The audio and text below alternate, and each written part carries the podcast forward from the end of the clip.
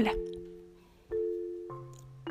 Vamos a empezar esta práctica poniéndonos más presentes, más conscientes de este momento. Toma conmigo una respiración bien profunda.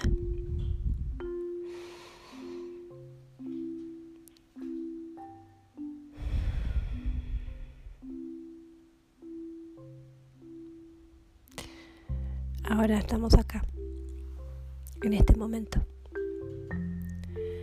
Ahora nos encontramos y vamos a profundizar una vez más.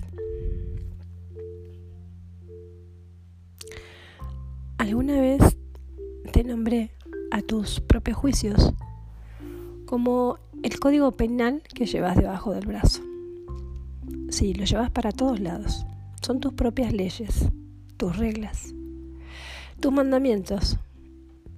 Y pegados a cada uno, por supuesto, la serie de castigos correspondientes ante la falta de cumplimiento. Todo esto te sirve, o por lo menos es lo que crees internamente, para tener todo más o menos organizado, ordenado, controlado. Y sí, sin leyes habría caos, desorden, injusticias, desequilibrio, miseria y seguro muchas situaciones más que te podés imaginar. Y todas estas situaciones generan miedo. Cuando tus leyes, estas que diferencian lo que está bien de lo que está mal, se ponen en duda, ¿cómo te sentís? ¿Cómo reaccionás? A ver, hace memoria en reuniones sociales, en donde te enfrentas a opiniones distintas, conversaciones sobre política, religión, fútbol incluso. En tu relación con tus hijos, cuando no respetan tus leches o cuando tus padres no coinciden con tus leyes o vos no coincidís con las de ellos. ¿Y qué pasa si tu pareja rompe alguna de las reglas y de las leyes de pareja. Podría seguir, prácticamente porque estas situaciones son mucho más comunes de lo que creías. Ahora puedes empezar a mirarlas con los ojos más abiertos, con total amabilidad. Porque fíjate que esta observación es simplemente lo que te va a permitir ir poniendo en duda a medida que te animes una a una tus leyes. ¿Y para qué?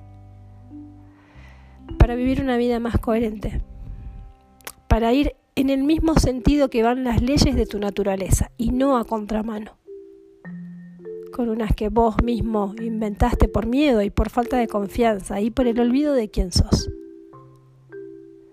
Dentro de las leyes naturales no hay culpa, no hay castigo, hay pura amabilidad, inocencia. Hay certeza de ser parte de lo que sucede. No hay error posible. Fíjate qué sentís cuando te digo esto. ¿Qué te provoca la idea de soltar tus leyes? ¿Te provoca paz o te provoca miedo? Lo más habitual es la segunda respuesta. Tal vez no ahora cuando te lo pregunto, pero cuando te veas sosteniendo un juicio esta semana, presta atención. ¿Cuántos juicios que se pueden manifestar como opiniones? ¿Cuántos juicios internos o externos sostenés a pesar de que te traen conflicto? ¿Cuántas veces preferís tener razón a estar en paz? Lo que no es como vos querés, ¿te provoca rechazo? Enojo o aislamiento emocional. Lo desconocido te provoca miedo. Y para que nadie vea que podés sentir y expresar todas estas cosas, como el rechazo, el enojo, el miedo, para que no vean que te podés descontrolar y mostrar lo peor de vos, ves totalmente lógico controlar todo afuera, aplicando tus leyes del orden con el Código Penal. Son tus propias leyes. Puedes confirmar esto cuando empieces a atender los juicios constantes que haces. ¿Qué pasaría si dejas de juzgar? Sé honesto, sé honesta. ¿Qué ideas se te vienen? Escúchalas. ¿De qué hablan? Hace esto en el medio de un conflicto. Hace esto en el momento en el que te das cuenta que estás juzgando. En ese momento pregúntate, ¿qué pasaría si suelto este juicio? Y ahí es donde tenés que ser muy, muy sincero, muy sincera. ¿Qué ideas se te vienen? ¿Qué te va a pasar? Haces estos juicios para elegir de cada momento lo que es más real y lo que no, según lo que vos crees más conveniente. Y crees que este tipo de pensamientos son necesarios para organizar tu vida y la de otros. Si te vieras a vos mismo unos años atrás, ¿sostenías como cierto todo lo que sostenés hoy? Seguro que no, porque tus necesidades cambiaron, tus experiencias te enseñaron cosas nuevas. Lo que antes era malo, ahora no lo es tanto, y al revés también. En definitiva, siempre estás decidiendo desde lo que vos crees que es mejor y más conveniente. Pero no te olvides que solo lo haces para ocultar eso que no querés que nadie vea de vos, algo que íntimamente crees de vos. Mira, vamos a un ejemplo simple para que lo veas. Imagínate que juzgas dentro de tus leyes, lo correcto es ser puntual.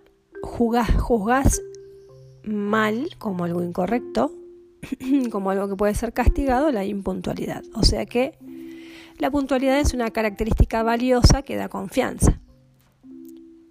Pero fíjate que puede que no juzgues siempre igual a la puntualidad, como una virtud o como algo que da confianza. Por ejemplo, vas manejando y te detiene un semáforo, se pone en rojo, y luego el siguiente también te detiene porque se pone en rojo. Están coordinados para que disminuyas la velocidad.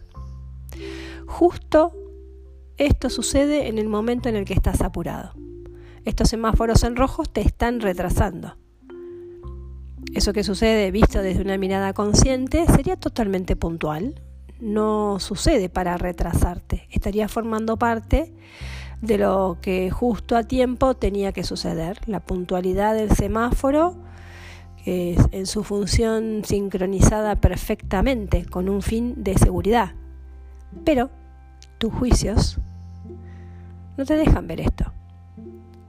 Porque eso que sucede, vos lo tomás personal. Te están deteniendo.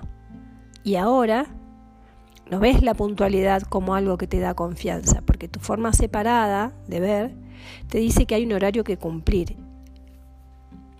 Y el correcto funcionamiento del semáforo, su puntualidad para cumplir su función, esta vez a vos no te conviene. Es tu puntualidad la que vos usás en conveniencia. No es la puntualidad un valor para vos es un valor en tanto te convenga. Estás atrapado en las leyes de lo que crees correcto, cuando y como te conviene a vos. Porque de esta ley depende que no se produzca el caos y se vea lo que sos. Corrijo, lo que crees que sos. Por ejemplo, un impuntual, un informal, alguien a quien no se le puede confiar un encuentro, un horario, alguien que te deja esperando. Mientras sostengas tus leyes incoherentes que varían según lo que crees que te conviene, no vas a experimentar la paz mental, la serenidad y la confianza de saber que siempre todo es perfecto. Todo sucede en el momento perfecto. Te pongo otro ejemplo. Podría ponerte muchos, pero quiero usar dos que son visiblemente eh, conocidos y, que nos aportan aparentemente confianza. Por ejemplo, la honestidad. ¿Vos pondrías en duda esta virtud? Puede incluso que sea parte de tus leyes básicas. Podés verlo como no mentir.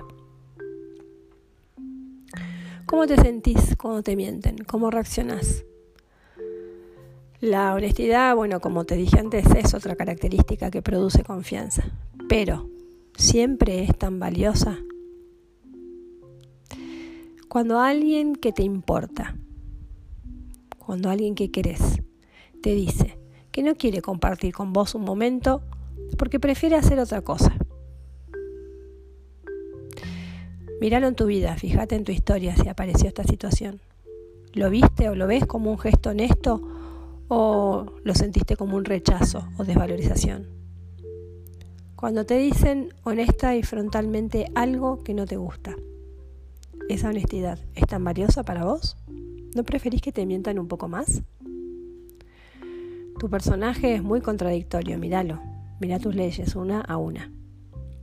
Tenés la capacidad de agotarte a vos mismo, la queja, las ideas internas de lo que te sucede, que es malo, que es bueno, que es justo, que es injusto, que no hay valoración de tu trabajo, de lo que haces, de quién sos, de que vivís en un país caótico, de que tu familia no te contiene, de que tu pareja es despareja, de que el dinero no te alcanza, de que no sos buena madre, buen padre, buen hijo, buen amigo de que tu entorno no ayuda, de que no sabes lo suficiente, de que nadie hace lo suficiente. Y seguir con tu propia lista. Juzgar produce cansancio. Y a pesar de eso, ¿te parece curioso que sea una capacidad tan popular? Esta capacidad de juzgar todo te agota, pero estás muy apegado, lo valoras mucho, porque tu realidad depende de él. Esta capacidad también te produce miedo, porque al creer que tu realidad se basa en tus juicios, también crees que pueden ser usados en tu contra. Es decir, si lo que vos crees real se basa en cómo pensás, también es importante para vos controlar lo que piensan otros de vos. Porque los juicios que otros tengan pueden poner en duda lo que vos querés sostener como real. Tu imagen, por ejemplo, de padre, de madre, de amiga, de amigo, de jefe, de deportista, de científico, de alumno. Se vuelve un ciclo de ataque y defensa. Un eterno juicio donde las partes presentan sus alegatos para que se dictamine solo es real una de ellas y la otra queda invalidada.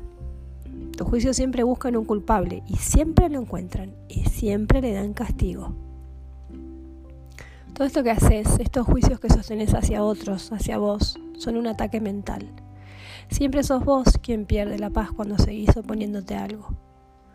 Tu insistencia en tener razón te hace perder la paz.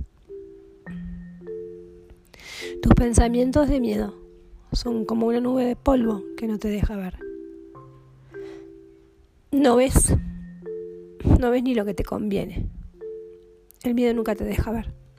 Los juicios ocultan miedo son la manifestación energética del ego. Pero ahora en este instante podés aquietar tu mente y dejar que el polvo caiga, que se aclare el camino otra vez. No necesitas seguir agitando pensamientos de miedo que siguen levantando polvo. Ante tus juicios, elegí aquietarte, elegí verlos en vez de alimentarlos. Elegí estar presente y confiar en otras leyes que no sean las tuyas. Acepta ese instante que se presenta. Proba aceptar las leyes de otros, aunque veas que siguen teniendo miedo. Y por eso las necesitan. Ahí está, ahí lo podés ver. El miedo de otros. Lo podés ver porque ya estuviste ahí. Esta semana te propongo que escuches tus juicios internos y también los que manifestas. Cuando hagas esto no te juzgues, no te continúes juzgando, aceptalos. Ahí están. Te pueden mostrar a qué le tenés tanto miedo. Te propongo que hagas una lista o un audio contándote a vos mismo tus juicios del día. Y si descubrís lo que te muestran, qué hay detrás y qué, necesidad tenés de sostenerlos. Es bueno que los veas para que tu sola visión consciente los vaya desnutriendo día a día. Puedas ir arrancando una a una las páginas de tu código penal, hasta que confíes más y más en que no necesitas leyes ni nada que te defienda, porque no hay nada que defender, sos un ser invulnerable. No sos un ser caótico, sino todo lo contrario. Toda tu fortaleza, tu sabiduría, tu ordenada y perfecta esencia siguen ahí dentro tuyo, esperando ser redescubiertas y manifestadas aquí y ahora. Te invito a que hagas esta práctica, a que prestes atención, a que te atiendas, a que seas amable con vos primero. y después hagas lo mismo con los demás. Te agradezco que me acompañes en este audio, en esta práctica y en unos días nos volvemos a encontrar con otra. Gracias.